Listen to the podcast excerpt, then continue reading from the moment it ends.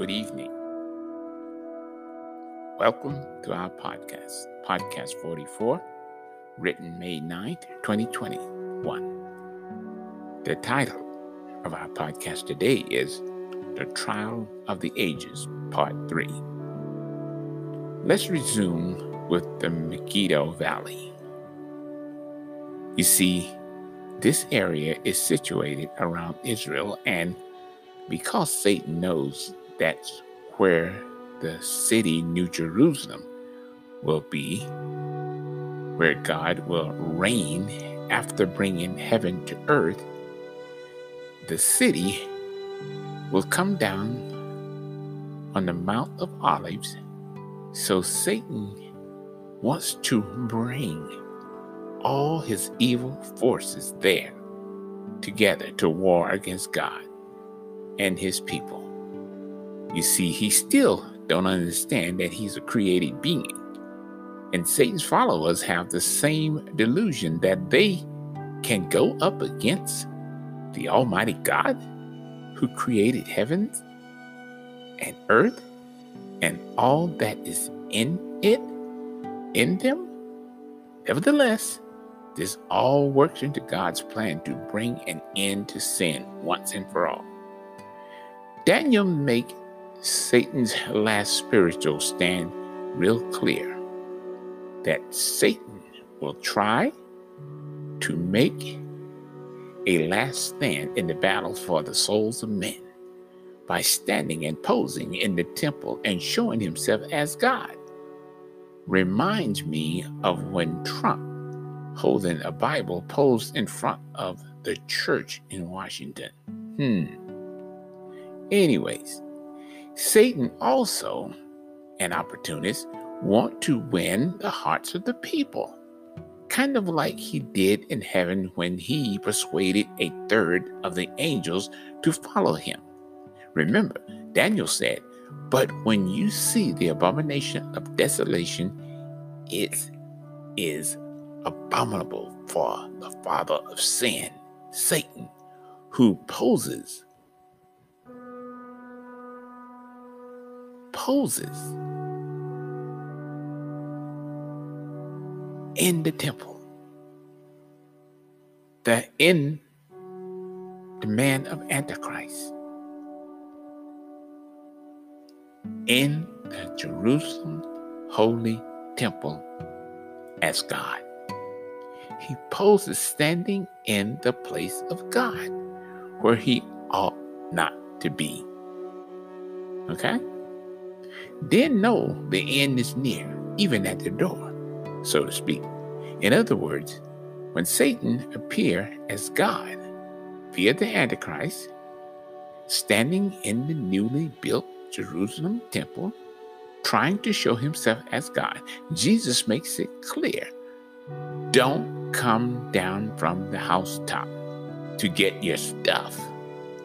Don't come out of the field to get your clothes. Matthew 24, 17 and 18 paraphrase. Now, the Antichrist, when he sees the open resistance of the people of God, he will become enraged. He'll break his treaty.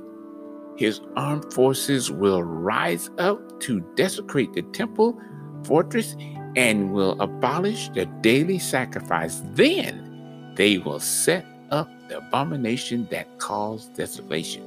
With flattery, he will corrupt those who have violated the covenant. But the people who know their God will firmly resist him. This is what's gonna, excuse me, piss him off. Daniel 11, 31, and 32, NIV. I believe it's here the plagues began. Also reference Daniel 9:27 and Mark 13:14. Read it. Jesus also made it clear in Matthew 24, 15 to 18. Paraphrase. So when you see standing in the holy place the abomination that caused desolation spoken of through the prophet Daniel, let the reader understand Then let those who are in Judea flee to the mountains. Let no one on the housetop go down to take anything out of the house. Let no one in the field go back to get their cloak. Why?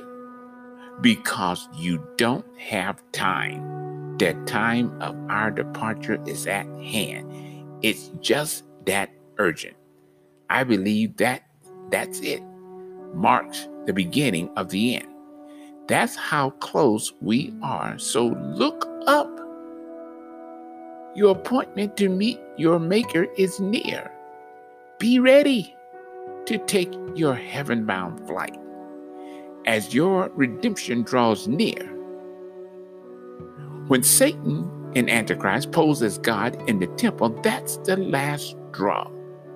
His crowning and final wicked act he commits before he is locked up for a thousand years. Jesus go on to say, How dreadful it will be in those days for pregnant women and nursing mothers. Pray that your flight will not take place in the winter or on the Sabbath. Matthew 24, 19 and 20. Now, for a pregnant woman or nursing mother, I can see how it would be devastating to flee from Antichrist. And I realize it would be very harsh in the winter time also. But why he mentioned Sabbath? I believe because God knows that is when Satan will seek to destroy God's people the most. It will be easy to identify them because they faithfully keep his Sabbath. God's seal of identity as creator of this world. Remember, that's in the fourth commandment. So they honor and worship God on his holy day. Jesus didn't mention Antichrist attacking on Sunday because they're already marked. And except that day, except that the Lord had shortened those days, no flesh should be saved. But for the elect's sake, whom he has chosen, he hath shortened the days. Mark chapter 13, verse 12. So, in other words, he is going to be trying to kill any and everybody who do not accept his mark, especially the people of God. Jesus said, For many shall come in my name, saying, I am Christ, and shall deceive many. And ye shall hear of wars and rumors of wars. See that you be not troubled. For all these things must come to pass, but the end is not yet. Matthew 24, 5 and 6. And the gospel of the kingdom shall be preached in all the world for a witness unto all nations, and then shall the end come. You see, those two witnesses going to be right in the middle of doing their thing, preaching the gospel to the rest of the world, right when Antichrist cut them off. Keep that in mind. Matthew 24 14. For nation shall rise against nation, and kingdom against kingdom, and there shall be famine and pestilence and earthquakes in divers places. All these are the beginning of sorrow. Then shall they deliver you up to them to be afflicted, and shall kill you. And you shall be hated of all nations for my name's sake. And then shall many be offended and shall betray one another and shall hate one another. Matthew 24, 5 through 10. Kind of sound like now. Everybody seemed to hate each other. You notice that? So, ladies and gentlemen, COVID 19 is just the beginning of our sorrows. It's not a bearer of bad, I'm not, I'm sorry, I'm not a bearer of bad news, but I seek to be a bearer of truth. The Bible, the book of Jude shed some light on the judgment of the fallen angels and sinners. It states, and the angels which kept not their first state and our position of authority in heaven, but left their own habitation, proper dwelling place in heaven, he has reserved in everlasting chains under the darkness unto the judgment of the great day, even as Sodom and Gomorrah and the cities about them, in like manner, giving themselves over to fornication, going after strange flesh. Hmm, that sounds familiar. Are set forth for an example, suffering the vengeance of eternal fire. Jude 1 6 and 7. King James. Paraphrase. You see, Jesus came in the flesh as a baby the first time not to destroy Satan, just the works of Satan and his followers, but to destroy the works of the devil. That's what he came for. And to save mankind. That was it by a deliverance from sin. He came to redeem and save mankind, and God's plan to reveal Satan as the murderer he is by allowing him to kill the Holy Son of God, Jesus Christ, on the cross at Calvary. That one act sealed Satan's fate forever. He is a murderer and the father of sin since the be- world began he has shown us a clear picture who and what Satan is.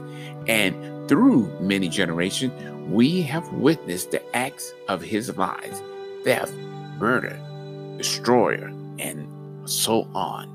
Satan is the epitome of evil. That's when his name comes up in the judgment. It would be a resounding verdict guilty. when his name come up to be read among the other sinners, it would be a resounding guilty. So when Jesus Christ and all his holy angels and his saints come the third time in judgment, there won't be any question, but we will have an unanimous jury who will declare Satan is guilty as charged. Remember, in an earlier podcast, Jesus spoke the following same words, but in a favorable way to the righteous, how they served God. But now, to the wicked, Jesus speaks on how they failed in their service to God. After the second resurrection, he'll say, Then shall he say unto them on the left hand, Depart from me, you curse, into everlasting fire. Prepare for the devil and his angels. For I was hungry, and you gave me no meat. I was thirsty, and you gave me no drink. I was a stranger, and you took me not in. Naked, and you clothed me not sick and in prison, and you visited me not?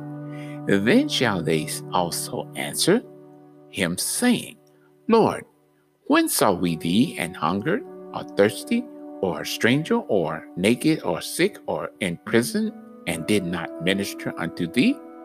Then shall he answer them, saying, Verily I say unto you, inasmuch as ye did it not to one of the least of these, you did it not to me, and these shall go away into everlasting punishment, but the righteous into life eternal.